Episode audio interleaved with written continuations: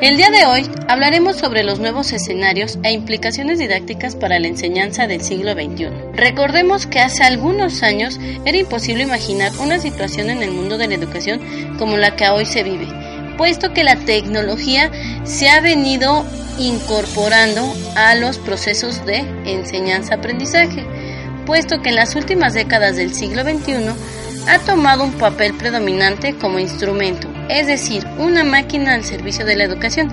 Recordemos que el uso de la televisión, la radio, el video, pasando por la enseñanza asistida por ordenador, los distintos instrumentos tecnológicos que han entrado en nuestra cotidianidad a través de los salones en nuestras casas, ha tenido su repercusión en las metodologías de la educación y del aprendizaje.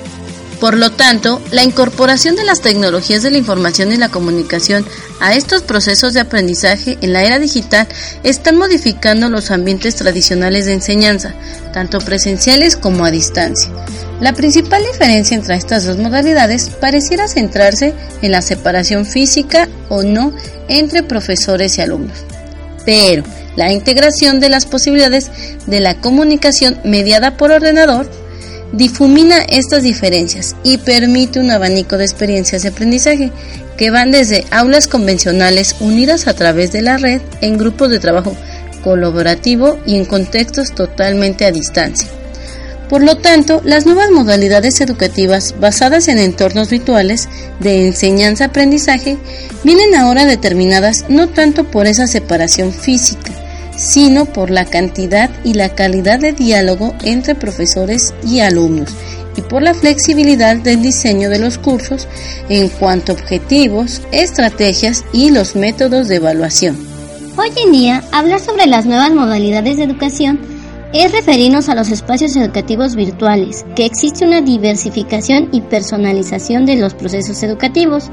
La entrada en escena de los espacios educativos virtuales aportan grandes ventajas que complementan positivamente el proceso educativo tradicional. Sin embargo, el trabajo con las nuevas tecnologías implica cambios en muchas áreas y también requiere, o más bien, se generan algunos riesgos. Debido a que las estrategias de aprendizaje en diferentes ambientes vienen a facilitar los procesos educativos de transmisión y apropiación del conocimiento, utilizando elementos como recursos, materiales didácticos y actividades los cuales colaboran en la consecución de los objetivos planteados. Debido a que las estrategias de aprendizaje en diferentes ambientes vienen a facilitar los procesos educativos de transmisión y apropiación del conocimiento, utilizando elementos como los recursos educativos, materiales didácticos y actividades, los cuales colaboran en la consecución de los objetivos planteados. El uso de los recursos, materiales, objetos de aprendizaje y las actividades diseñadas por los docentes promueven las estrategias de aprendizaje en los entornos virtuales desde una perspectiva colaborativa y cooperativa para la adquisición de habilidades, capacidades y conocimientos en los aprendizajes. Esto suscita que los docentes se interesen en actualizarse y animarse a utilizar herramientas tecnológicas que se adapten en los diferentes ambientes de aprendizaje. Para lograr esto es importante que el facilitador tenga una actitud crítica, abierta y aunante al cambio. Para el diseño de los recursos y de las actividades es importante tomar en cuenta recomendaciones para la creación e implementación de ellos en la práctica educativa, garantizando la uniformidad e intencionalidad de los objetivos del curso. Para lograr llevar a cabo estos cambios en el proceso de enseñanza-aprendizaje en entornos virtuales, es importante utilizar la creatividad y la innovación con una visión del futuro.